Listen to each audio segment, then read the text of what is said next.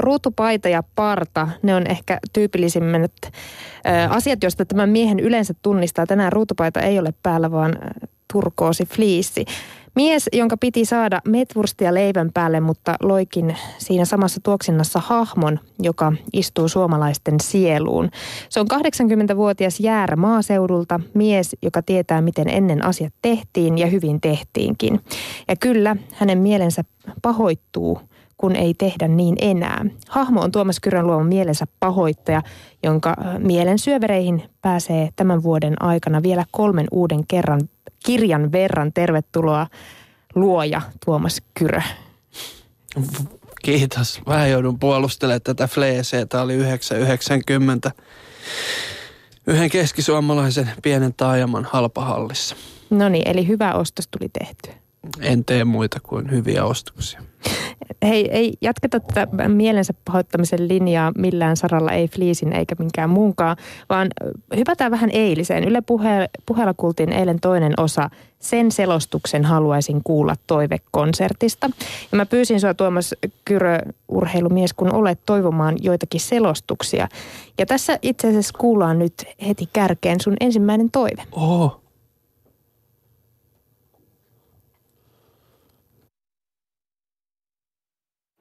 Pian alkaa viimeinen kierros. Isohollo, nyt Murakos on pikkusen jää.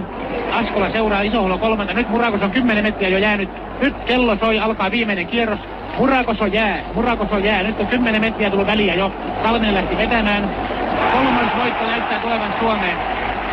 Negeri Johnson meni juuri 2.03. Nyt näyttää kolmosvoitto tulevan Suomeen. Salminen, Isohollo, Askola vetävät yhdessä. Murakos on jäänyt noin 15 metriä. Miehet menevät takasuoralla. Salminen Askola juokset rinnakkain, Isohollo aivan heidän takanaan. Murakoso jää yhä, hän on nyt 20 metriä perässä, ei mahda mitään enää. Nyt meni Askola johtoon. Askola on ensimmäisenä, Salminen toisena, Isohollo kolmantena. Isohollo jää, Isohollo jää pikkusen. Askola vetää hirmuisesti, Salminen vetää myöskin. He taistelevat ankarasti ensimmäisestä tilasta. Isohollo on myyty jo, hän on kolmantena. Murakoso jää neljänneksi. Nyt Salminen vetää Askolan ohi. Viimeinen suora alkaa. Molemmat vetävät sen kun jaksavat. Salminen katsoo taakse. Hän on metrin edellä Askola. Askola saavuttaa. Askola saavuttaa pinnii kovasti. Metri pysyy väliä. Metri pysyy väliä. Salminen voittaa. Salminen voittaa. Jop. Minä unohdin painaa kellonikin tästä. Salminen voitti. Metrin hävisi Askola. Isoholo kolmantena. Noin 10 metriä jäljessä. Murakos on neljäntenä. Noin 30-40 metriä jäljessä.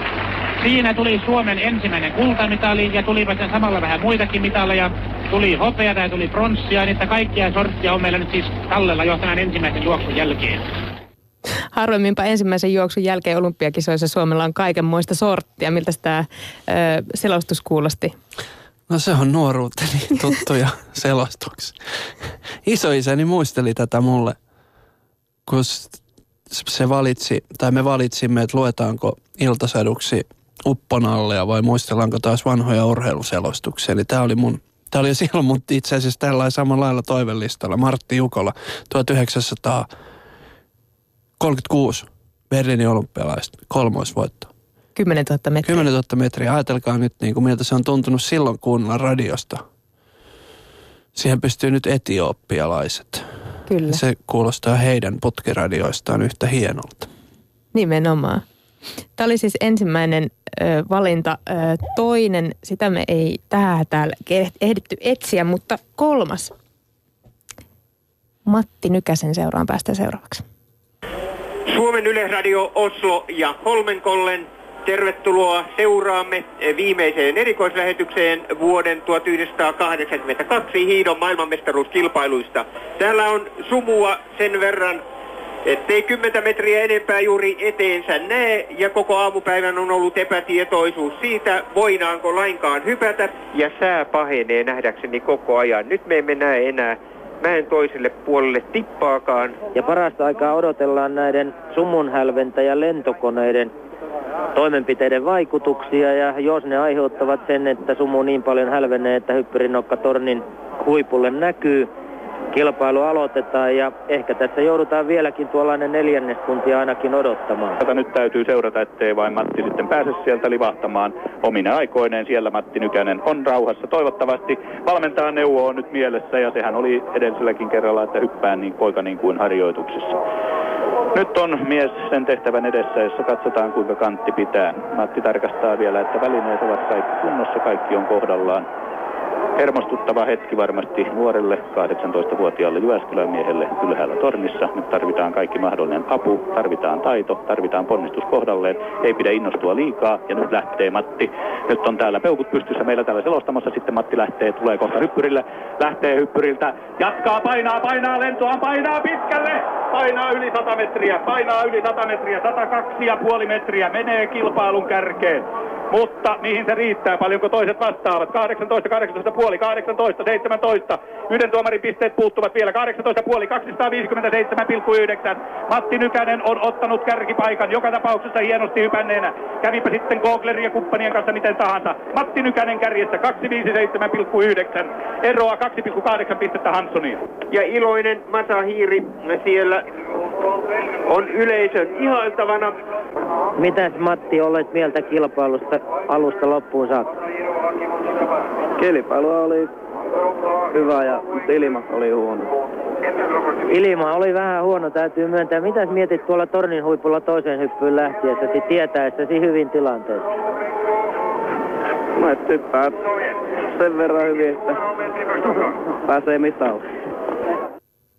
Siinä kuultiin Mattia. Vuosi oli 82 MM-kisat ja ensimmäinen aikuisten henkilökohtainen arvokisamitali. Tämä, jos olisi arkistot kunnossa, niin tämä löytyisi myös Tuomas Körön selostuksella vuodelta 82. Niinkö? Joo. Minkä Vahvalla RVia vielä vedin tuon Armin Koglerin, joka oli Itävallan edustaja. Mä olin seitsemän ja puoli vuotias. Hyppäsin myös punaiselta nojatuolilta, jossa oli jouset, niin semmoisia 1,4 metrin loikkia ja vedin telemarkitsin napit loppuun. Kuka toimi tuomarina? Ystäväni Jani. Saitko 18 puolta? Ehkä yksi kertaa 20, mutta osa tuomareista tuomitsi kaatuneeksi. Kuinka hyvässä kuosissa tuo nojatuoli vielä on? no se, se on nojatuolien hautausmaalla. Mutta ö, Tuomas Kyrö, susta ei tullut mäkihyppääjää. Susta tuli kirjailija. Tota, nämä, nämä, tyyp, nämä selostukset, mitkä, mitä mä pyysin sulta Twitterissä, on aika monen vuoden takaa. Tämä oli siis 82 ja aikaisemmin puhuttiin vielä kauemmista tapahtumista. Siksi sitten sä pyysit vielä, mm, oliko se tämä vuoden 1956 voitto Helsteenin No kun mä en tarkalleen muista, mutta se on varmaan se, missä se ottaa tosi pitkältä takamatkalta yhden ruotsalaisen kiinni ja voittaa ja samalla ratkeaa maaotteluvoitto. Niin, se, se taisi olla just se, kun Suomella oli vaan ihan muutaman pisteen johto Mm. ja tämä nyt sitten ratkaisi koko homma. Mutta valitettavasti sitä nyt ei löydetty. Mutta milloin sä oot Tuomas Kyrö viimeksi pystynyt tuulettamaan tässä sanotaanko viimeisen viiden vuoden sisällä suomalaisen urheilun onnistumisia? Mm, kun Makvan Amir Khani tyrmäsi kahdeksassa sekunnissa vastustajansa UFC-tapahtumassa, siitä on ehkä kohta kaksi vuotta aikaa. Huomasin hypähtäväni sohvalta kädet pystyssä ilmaan ja sitten alkoi heti nolostuttaa sen jälkeen. Miksi? Jo, pitää pitää itsensä kontrollissa eikä alkaa tuulettelemaan sellaista asiaa, missä Hyvänen kaksi aika. miestä lyö toisiaan päähän alushousut jalassa. Tota, Eikö Tämmöinen oikeasti, mulle tuli tämmöinen havainto, mä muistan sen ihan tarkalleen. Se oli 1997, Jokerit pelasi finaaliottelussa TPS ja vastaan voitti mestaruuden. Kannatin Jokereita. Viimeinen peli vanhassa jäähallissa, tunne, kuohu, valtava, taputin, huusin. Varmaan Otakari Anetski pelasi vielä ja huusin Ottoa. Sitten nousin itsestäni ruumiistani ylös. Näin sen idiootin, joka siellä nahkatakissa taputtaa käsiään ja huutaa Ottoa, että ei, sitten minä olen ehkä tonne sihvoslaiselle linjalle enemmän valunut, että peliä on ihan kiva katsoa, mutta tarviiko siihen niitä tunteita liittää niin hirveän? älä nyt viit. No en mä pysty siihen, mutta mä niinku, musta sen oma arvonsa, että urheilua pystyy katsoa paljon laajemmin kuin vain siitä suomalaisesta vi- näkövinkkelistä. Mutta siis onhan tämä totta, että karskitkin suomalaiset miehet, jotka ei kotona välttämättä hirveästi pukahda, niin muuttuvat aika kovasti. Vaikka nyt esimerkiksi jääkiekko katsomossa, varsinkin kolmannessa erässä, niin tuntuu, että kyllä sieltä jonkunlaiset kielenkannat aukeaa. Niin ne erätauot on pitkiä ja se oluttuoppi On pitkä alkaa mies. vaikuttaa siinä kolmannessa erässä. ja siellä on vaikka minkälaista. Mun mielestä se on huvittavinta, kun jos varsinkin se oma joukkue on häviöasemassa, niin sitten siinä kolmannessa erässä mm, se, kuvitellaan nyt siihen vaikka semmoinen isompi kokoinen kalju, vanhempi, keski-ikäinen herrasmies. Ja, ja jotenkin se semmoinen katkeruus, joka kumpuaa sieltä jostain tosi syvältä. Yrittäkää nyt edes saada se kiekko sinne toiseen päähän. Yksi purku, onnistunut purku. Ja sitten jos se oma joukkue tekee vaikka mitä sen jälkeen, niin. kun se katkeruusaalto on päällä, niin ihan ok. No, No mutta toihan on ihan älyttömän surullista. Kerro lisää. No to, todistin vaan tällaista viime viikonloppuna. Eikö mä mutta, tiedän, mä muistan tonne. Toihan, toi ei, ei tossa ole mitään hienoa. Tossa ei ole mitään urheilun... Öö, siinä asetutaan niiden pelaajien yläpuolelle siinä omassa kaljuudessa ja orastavassa tai jo vakavasti puhjenneessa orastavassa kakkostyypin diabeteksessä. Anteeksi vain kaikille kuulijoille. Tarkoitan tällä vain sitä yhtä henkilöä. Kaukalossa on kuitenkin 40 kappaletta miehiä jotka, tai naisia, jotka ammatikseen sitä tekee ja treenaa, niin sitten joku alkaa sieltä laukomaan sellaisia alentavia kommentteja. En pidä, en pitäisi siitä, jos joku suhtautuisi minun työhöni samalla lailla. Voi suhtautua. mm, sä oot kirjoittanut paljon urheilusta ja lisää tulee. Mielensä pahoittajan hiihtokirja on jo tulilla ja kypsyy sitten marraskuun aikana luettaviksi. Onko Tuomas Kyrö yhtään urheilulajia, mistä sä et pidä? Öö, mä en ole mitenkään hyvä seuraamaan hevosurheilua, mutta väittäisin, että jos alkaisin siihen tutustumaan, niin koetin sillä vähän ironisesti olympialaisten aikana suhtautua tuohon No, tämä tää hevostanssi, kenttäratsastus. ja tota, mutta sitten kun sitä katsoo mielellään ilman ääntä meditoiden, niin, niin sehän alkaa olla niinku aika hieno laji sekin. Että miten ne, kun, kun urheilussa on, urheilu on sillä helpompi kuin moni muu, vaikkapa joku taide. Taide on niinku vaikeammin määriteltävissä, että missä se on se, se, se huippusuoritus siitä kirjasta. Mikä se kirja voisi olla, jos se olisi täydellinen? Koskaan ei ole täydellistä kirjaa tehty, mutta urheilussa on, niin kuin, se on aina mitattavissa se asia. Että kun sen hevosen pitää pomppia ne tietyt askeleet, niin kyllä me erotetaan se, milloin se on lähempänä sitä optimiaan. Miksi sä katot muuten ilman ääntä? Selostatko sä itse? Eikö tiettyjä, joo, sellaista, sellaista karaoke. Tiettyjä lajeja pitää katsoa ilman ääntä. Ne on niinku pitkiä ja tylsiä, niinku maratonjuoksua. Ei siihen tarvi selostusta. Siis joo, siis voi, katsoisin, jos siinä kuuluisi vaan ne hevosen ja sen suorituksen äänet, mutta mä en kaipaa siihen sitä selostajaa minun ja hevosen välillä. Se on omaa taikaa se. Kyllä. Öö, no urheilustakin voi mielensä helposti pahoittaa, ainakin siitä, jos menestystä ei tosiaan tule, tai ainakaan jos ei sitä tule tarpeeksi. Se ehkä todisti nuo Rion olympialaiset. Aika moni suuttu ja voivotteli sen jälkeen Suomen menestystä. Mutta saman se, olympialaisten jälkeen kisattiin myös World Cupissa, eli tässä äh, NHL järjestämässä jääkiekkoturneessa. Mutta vaikka sielläkin menestys oli surkeaa, niin näiden pelien jälkeen löydettiin hirveästi hyvää suomalaisesta jääkiekosta. Onko se niin, että vain toisista urheilulajeista voi mielensä pahoittaa ja toisista löytyy aina jotain hyvää? Toi on mielenkiintoista. Olisiko se niin, musta tuntuu, että jääkiekossa on aikamoinen semmoinen piiri, joka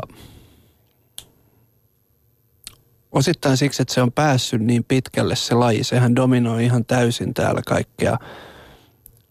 Rahast, raha valuu sinne, harrastajat valuu sinne paljon. Niin kuin meidän jalkapallon huonosta tilasta voi ihan hyvin syyttää meidän jääkiekon hyvää tilaa ja ei se ole ei siinä, mä en arvota tätä millään tavalla. Ja sitten on niitä meidän omia poikia ja sankareita ja verrataan tuntemattomaan sotilaaseen tai mihin tahansa seitsemän veljekseen varmaan jossain vaiheessa johonkin muuhun oman aikansa merkkitekeleeseen, niin ne hehän ovat hieman niin kuin arvostelun ulkopuolella. Mikä taas pitääkin paikkansa tässä joukkueessa, että se oli niin nuori, että ne on neljän vuoden päästä parhaimmillaan.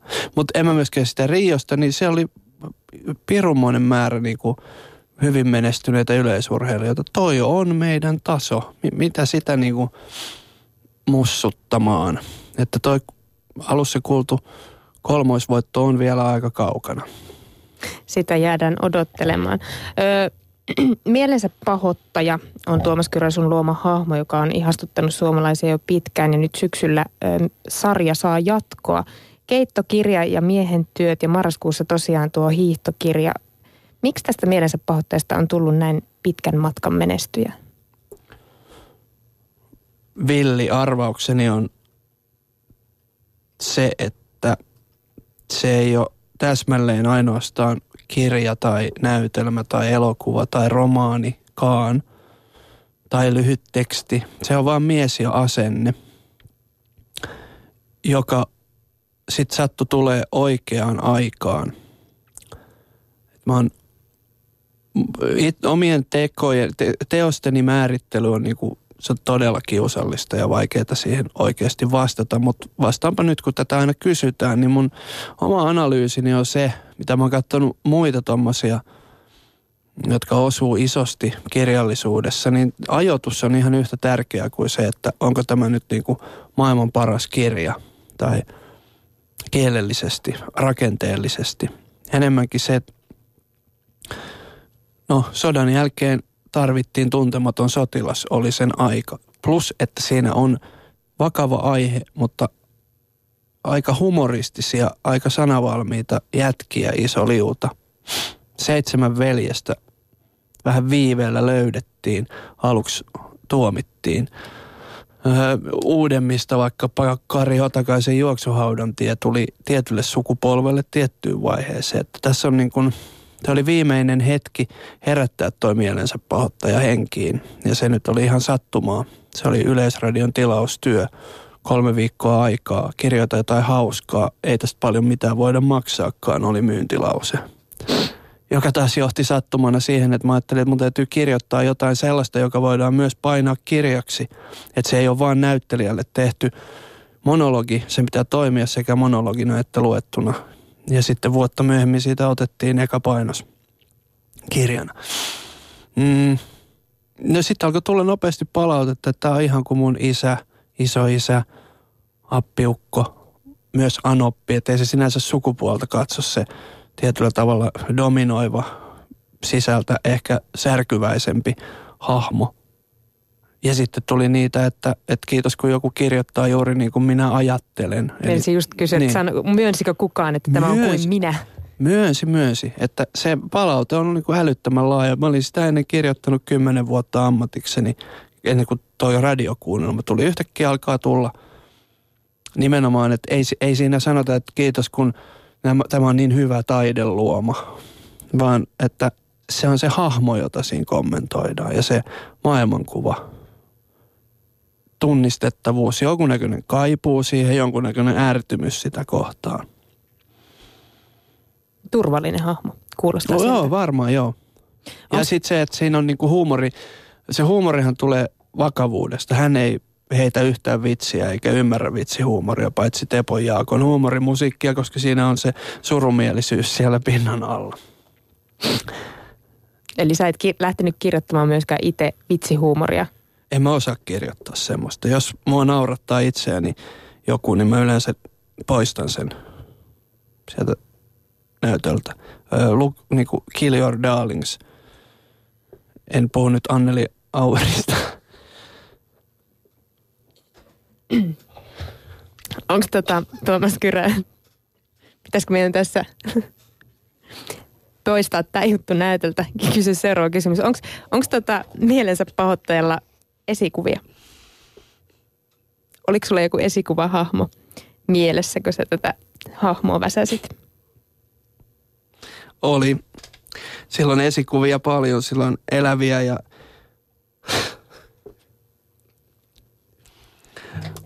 öö, isovanhempani, joiden kanssa vietin paljon aikaa lapsena. Niiden kautta pääsy ennen so- sotia syntyneen sukupolven maailmaan.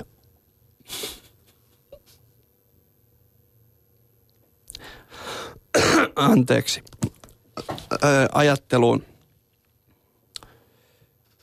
sellaiseen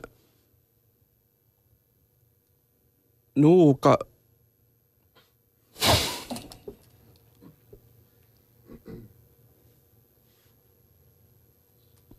Sori, vähän flunssa. Ota vettä siitä, hörppää päälle. No niin, Päästään isovanhempien maailmaan. isovanhemmat yksi. Toinen on pienten paikkakuntien ilmaisjakelulehdet, paikallislehdet, niiden yleisön osastokirjoitukset.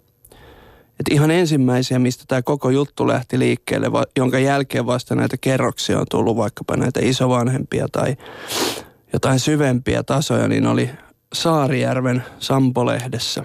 Oli huolestunut katiskan omistaja, joka kirjoitti sinne syksyllä tekstin, ää, jossa hän sanoi, että käytti mun mielestä termiä sinä lättähattu, josta olen sitten heräs henkiin tämä lättähattu nimitys. Sinä varastit katiskan, palauta se heti, jos palautat sen kahden päivän sisään vältyt vakavilta seuraamuksilta, koska nimismies tutkii tätä asiaa. No, kuluu puoli vuotta ja tulee seuraava yleisön osastokirjoitus. Ikään kuin näiden välissä ei olisi ollut yhtään sekuntia. Mä leikkasin jo sen ensimmäisen pois ja mä olin varmasti ainoa lukija, joka ymmärsi sen yhteyden siihen seuraavaan tekstiin. Öö, Eli sä tässä lu- välissä tuli muitakin yleisöosastokirjoituksia, mutta vastaus tuli vasta niin kuin Ei vaan, hän, hän, hän jatkaa. Hän, Joo. hän kirjoittaa ensin yhden, menee puoli vuotta. Hän palaa siihen aiheeseen, mistä hän aloitti, pohjustamatta okay. mitenkään. Että nyt kun lumet suli, niin se katiskahan oli vaan jäänyt sinne rantaan. Mutta sitten se huipentuma, se tavallaan se käänne, joka sitten mielensä pahoittajan aloin kerimään tällaisia käänteitä lisää ja lisää, oli se, että jos sinä lättähattu olisit ollut silloin rannassa, niin olisit kuitenkin varastanut sen. No se oli hyvä, että sä otit nyt esille nämä yleisön osastokirjoitukset tänne taustalle, koska mä tässä jo kerkesin pohtia, että kyllä minäkin mielelläni pahoitin silloin, kun ensimmäisiä kertoja liityin Facebook-ryhmiin. Onko nämä nyt sun uusia lähteitä, mistä voi etsiä tämmöisiä mielensä pahoittajan aiheita? Hy- niin, enpä ole ajatellutkaan. Miespahoittaja nyt ei kuulu, ole Facebookissa hahmo. Siis o- o- on siellä minun hallinnoimani mielensä pahoittaja, mutta tämä fiktiivinen hahmo kirjoissa ei kuulu Facebookiin. Se onkin semmoinen maailma, se on pikkusen vielä ohiton, kun pieneten paikkakuntien mielipidekirjoitusten hyvä puoli on se, että nehän on, ö, joku on ne valikoinut, mutta silti valikoima ei ole se, että Helsingin Sanomissahan on sitten yleisön osastolla niin kuin hienoja kirjoituksia idän suhteista ja, ja nais, kotihoidon tuesta Hienoilla titteleillä. hienoilla titteleillä. Että tänne, tänne päätyy pienemmät mielipahat, mutta silti niissä on jonkunnäköinen seula. Et Facebookhan on, sehän on semmoinen niin kuin virtamielipidettä. Siis se on ikään kuin hana olisi koko ajan auki ja sieltä vaan tulee sitä mielipidettä. Sitä ja on niin kuin kylmä hana vaan. Joo. Ja, ja me voidaan valita me ihmiset somesta se oma, niin kun, että näin minä haluan uskoa ja tämän minä haluan lukea. Ja sitten me voidaan olla vain sen tiedon äärellä. Et se, siellä ei tavallaan edes risteä, paitsi sitten valitaan se niin kuin aivan hirvittävästi toisesta suunnasta oleva mielipide, jota voi kommentoida ja sitten samanmieliset voivat tukea niitä aatoksia, mitä itsellä on. Nyt viikonloppunakin Arto Nybergin tässä tämmöisessä assosia, assosiaatio, assosiaatio tehtävässä kysymyssarjassa hän heitti sanan Aleppo johon räplaulaja Cheekin piti jotenkin reagoida ja hän reagoi sanomalla ei tuu mitään mieleen. Ja tästä aika moni pahotti mielensä nimenomaan tuolla sosiaalisessa mediassa. Toisaalta se on ehkä surullista, että hänelle ei Syyrian kaupungista tule mitään mieleen, jossa on ö, pahoja asioita tapahtuu jatkuvasti. Mutta pitääkö tästä ö, lähteä tämmöisen artistin mollaamiseen? Mistä tämä kaikki valittaminen kumpuaa? Onko se päässyt sen äärelle, Tuomas Kyrö? No tossa taas tarve on tietyllä tavalla osoittaa omaa, öö, mitä se, ei se ole ylemmyyttä, mutta jotain tämmöistä, että mäkin osaisin sanoa tohon jotain ja täytyyhän meidän nyt kokea. Siis siirretään jotenkin se oma tunne siihen toiseen. Mitä se, mä oon, mutta se on vähän hölmöä, että ei ole siitä mitään sanottavaa. M- mitä sitten? Eihän se niinku mun, miten se mitä Cheek ajattelee, tietää, kokee, tuntee, miksi minä sitä henkilökohtaisesti loukkaantuisin. Jos näillä ihmisillä itsellään on jotain sanottavaa siitä asiasta, niin sanokoot sen mielipiteen siitä Alepposta, ei Cheekistä. Tämä sama asia vaikkapa Kaarina Hazard kirjoittaa Sami Hedberistä artikkelin. Puututaan siellä johonkin lauseeseen, minkä se sanoo siitä Hedberistä. Puuttukaa siihen asiaan, mistä se oikeasti kirjoittaa siinä, eli Office-sarjasta. Tämä en mä tiedä, tietääkö kuulijat, mistä minä puhun, mutta tämä on niin kuin jotenkin ohitetaan aina tässä keskustelussa se varsinainen pihvi – aletaan sörkkimään niitä herneitä, jotka on pihvin vieressä. Paitsi ei herneitä ole pihvin vieressä kuin akuankassa, mutta silti. Ja huoltoasemien lounaspuffetissa. Ei ole. Eikö ole enää? Ei ole enää. On kuule semmoisia pöytiä, että sieltä saa niinku nyhtä läskisoossia, jos haluaa. Okei. Okay. Nyhtä kaurasta tehtyä sellaista. Eli, eli asiaan ennemminkin eikä niihin herneisiin. Niin, ja tämä on myös mielensä pahoittajan ydin oikeasti. Että hän ei ole hahmona sellainen, että se lähtisi mollaamaan jotain yhtä ihmistä yhdestä lauseesta, vaan nähdä, niin kun, en muista, olisiko se missä, olisiko yhdessäkään jutussa puututtu tuolla lailla niin kuin mihinkään henkilöön. Mistä se mielensä pahoittajan valitus syntyy? Tai Yks, se mielipaha? Yksinäisyydestä. Siitä, että kuulkaa, että minä olen olemassa. Minä kerron teille, kuinka asiat on se on jäänyt yksin. Sen puoliso on joutunut sairastunut muistisairauteen ja ukko asuu yksinään iso talo, lapset ei käy katsomassa. Ja hän ehkä samalla vähän tietää, että ehkä tämä hänen persoonalsa, sillä on jotain tekemistä sen kanssa, että lapset ei käy siellä. Että siellä on niin kuin, ne konfliktit on myös aitoja ja olemassa olevia, vaikka ne jää siihen hänen meuhkaamisensa taakse kansallisteatterissa pyörii iloisia aikoja mielensä ja näytelmä, jossa on musta aika hyvin otettu tiettyjä teemoja ja nostettu tuolta. Toi on yksi niistä. Ja se näkyy. Miehen työkirja on nyt näistä kolmesta syksyn uudesta mielensä pahoittajakirjasta. Se ensimmäinen, se on huoltokirja, metsän, talon, pihan, auton, emännän, lapsen sekä myös sitten lopuksi myös miehen itsensä huoltokirja – mikä näistä sulle helsinkiläinen Tuomas Kyrö oli haastavin huoltoosuus kirjoittaa? No mähän olen kova talonhuoltaja suunnitelmissa, niin mä oon asunut yhdeksän vuotta omakotitalossa ja suunnittelin ainakin 14 peruskorjausta ja rännien putsaamista, mutta en mä saanut tehtyä. Mä tein 12 kirjaa siinä aikana kyllä, jolla voin vähän puolustautua tässä, mutta ei sekään ehkä auta lapsista ja emännistä teoriatasolla luulen tietäväni, mutta, palautetaan usein maanpinnalle niistä tiedoista, niin autoon osaan vaihtaa öljyt, koska olin aikanaan varusmiesten autohuoltolassa.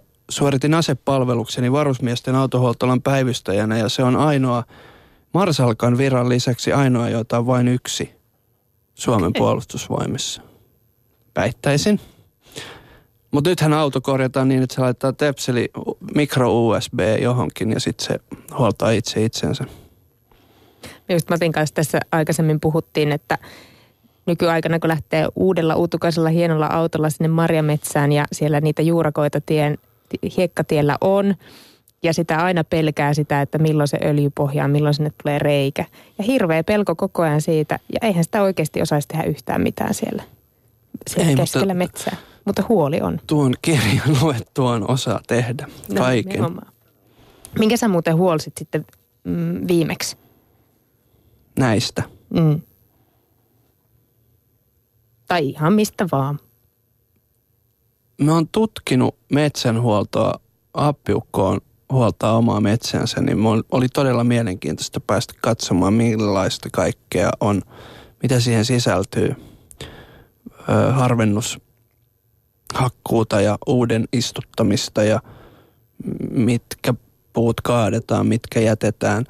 Siis ihan älytön kansallisvarallisuus meillä on tuolla olemassa. josta moni käyttää vaan sitä lopputuotetta vessapaperia. Niin, siis siitä tuli mieleeni sellainen, että olisi aika hieno omistaa sen verran metsää, että voisi painaa ensimmäisen painoksen omista puista tehdylle paperille. Aika Se on aika makea. pitkä se ketju niin kuin sieltä, että tämä maa on pitkälti puusta syntynyt, puusta elänyt ja sitten ne kaikki tuotteet, joita meillä on joka päivä käsissä, mitkä on myös puusta tehty. Ja itse asiassa muistaakseni jotkut suunnitelmat on niinkin, että puusta tehtäisiin jossain vaiheessa myös semmoisia kuituja, mistä saataisiin vaatteita. Eli Varmasti tehdään siis pakkausmateriaalit kehittyy. Ennen tupakkipaperia raamattupaperi oli se hienoin paperi setelipaperin lisäksi. En tiedä, ajattelin tässä ryhtyä tämmöiseksi paperiteollisuuden edistäjäksi. iso juhta. Hei, onko kukaan Tuomas Kyrö koskaan pahoittanut mieltään mielensä pahoittajasta? Kerran mulle tuli kirjamessujen, oli jo aika myöhäistä ja rouva oli nauttinut hieman punaviiniä, niin hän pysäytti mut vessassa, vessajonossa ja sanoi, että Oliko hän väärässä jonassa? Se oli semmoinen risteytyvä jono, tai sitten minä olin väärässä jonossa. Kyllä, sä et, sä et vielä kiinni tosta kaikesta. Kysyin, että mistä kaikesta? Tosta kaikesta sä et oo sä. Niin mä luulen, että se oli ehkä jollain lailla oivaltanut jotain mun tuotannostani, mitä mä en ole vielä oivaltanut. Okei, hyvin mystinen hänen viestinsä, mutta ehkä siinä oli jonkunlaista mielipahaa.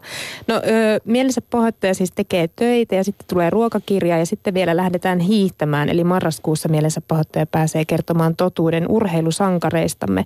Milloin mielensä pahoittaja hahmo käyttää urheilijasta sanaa legenda tai sankari? ei se legenda sanaa käytä.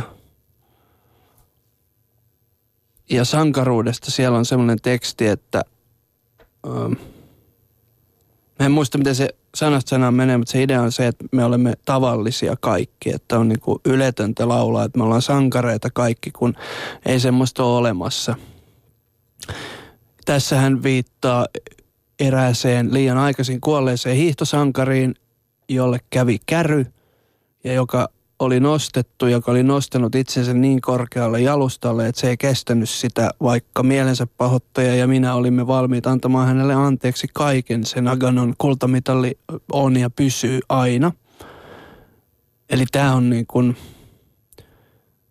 mielensä pahoittaja kirjoittaa lämpimästi ja ne on ollut hänelle merkittäviä asioita. Se hiihto on vähän niin kuin toi puu, että se on olennainen osa. Niillä suksilla on menty hakee emäntä viereisestä kylästä ja niillä suksilla on hiihdetty talvisotaa ja niillä suksilla on hiihdetty maailmanmestaruuteen, mutta ei se kilpahiihto, se on niin kuin maailman tärkein turha asia. Että urheilu on merkittävää, mutta muut asiat ne ratkaisee, eikä varsinkaan niin kuin jostain tappiosta tai kärähtämisestä, niin pitäisi heti sökörinkeihin ja pilsneriporukoihin lähteä. Jätetään mielensä pahoittaja sikseen ja annetaan sitten yleisön tehdä omat päätelmänsä, minkälaisia nämä kolme uutta kirjaa on. Mutta 29. syyskuuta alkoi Maikkarilla Pitääkö olla huolissaan, eli POH sarja, jossa olet yksi panelisteista. Kyllä. Toiset on Miika Nousiainen ja Kari Hotakainen ja keskustelua valvoo vetää ja ehkä jollain tapaa vartioi Jenni Pääskysaari. Millaisia huolenaiheita suomalaisilla tuntuu olevan? aika paljon on ihan tässä teemassa oleviin niin sukupolvien välisiin asioihin. Poikani, tyttäreni X ei ole tähän ikään mennessä tehnyt vieläkään sitä, tätä ja tuota. Pitääkö olla huolissaan? Eli järjestystä on rikottu. Joo, joo, joo, tai semmoista, että onko tehty väärä valinta, että pojastani on tulossa basisti, pitääkö olla huolissaan, oli tässä yksi aihe. Mm. Sitten jonkun verran ollaan huolissaan, kas kummaa, mm, tota, maahanmuuttajista, maassa muuttamisesta, nykyajasta – sitten on sellaisia hellyttäviä huolia, että olen 15 enkä ole pussannut vielä. Kaik, kaikkea oikeastaan, mutta ehkä se tähän mennessä, nyt kun tuo on vasta alkanut, niin huomaa, että siis se, se on linjassa ton mielensä pahoittajan kanssa myös. Siis siinä, että jotenkin aina uutta sukupolvea tuntuu riima, riivaavan se, kun se seuraava ei muka osaa mitään. Ja aina se seuraava on kuitenkin vähän parempaan pystynyt kuin se edellinen. No nyt ollaan paljon puhuttu mielensä pahoittamisesta, mutta Tuomas Kyrö, mistä sä et olisi huolissaan tässä ajassa? Jos katsotaan ihan kokonaiskuvaa, niin kuitenkin kaikki on paljon paremmin kuin koskaan. Ajatellen rauhan, talouden, järjen, terveyden, niin kuin ihan kaiken kannalta täällä muutamassa pohjoisessa maassa, joten se, että me tehdään tänne itse jotain helvetinmoisia ongelmia, niin se ärsyttää minua ja ehkä minä siitä olen huolissani. Ja siitä mä oon huolissani. Oli tämmöinen tutkimus, että 20-24-vuotiaista – 20 prosenttia on vailla työtä tai koulutusta tai työpaikkaa. Se on asia, joka pitäisi ottaa tosissaan, koska niin kuin monia ryhmiä voidaan, ei saisi, mutta jos me jätämme, jos rahaa ei valu päiväkoteihin, niin 10 000 lasta ei pysty aiheuttamaan mellakkaa. Jos me jätetään vanhukset hoitamatta, mitä ei myöskään pidä tehdä, niin sieltä muistisairaiden parista harvemmin lähtee niin kuin ääriliikkeitä. Mutta jos meillä on tuommoinen määrä toimettomia nuoria miehiä, niin siitä ei ole koskaan seurannut mitään hyvää. Varmasti potkitaan toreilla viattomia. Näistä asioista siis oot huolissasi? Olen. Mä kysyin, että mistä et ole huolissasi, mutta, mutta ei se mitään. Tuli vastaus tuohon toiseenkin. Haluatko vielä sanoa, että mistä no, et vaikeasti, mistä et ole huolissaan? Niin. Mä vastaan, että en ole mistään huolissaan. Mystinen. Onko siinä niinku mitään järkeä? En mä tiedä, mutta ihan sama. Kiitos Tuomas Kyrö, että sä pääsit käymään.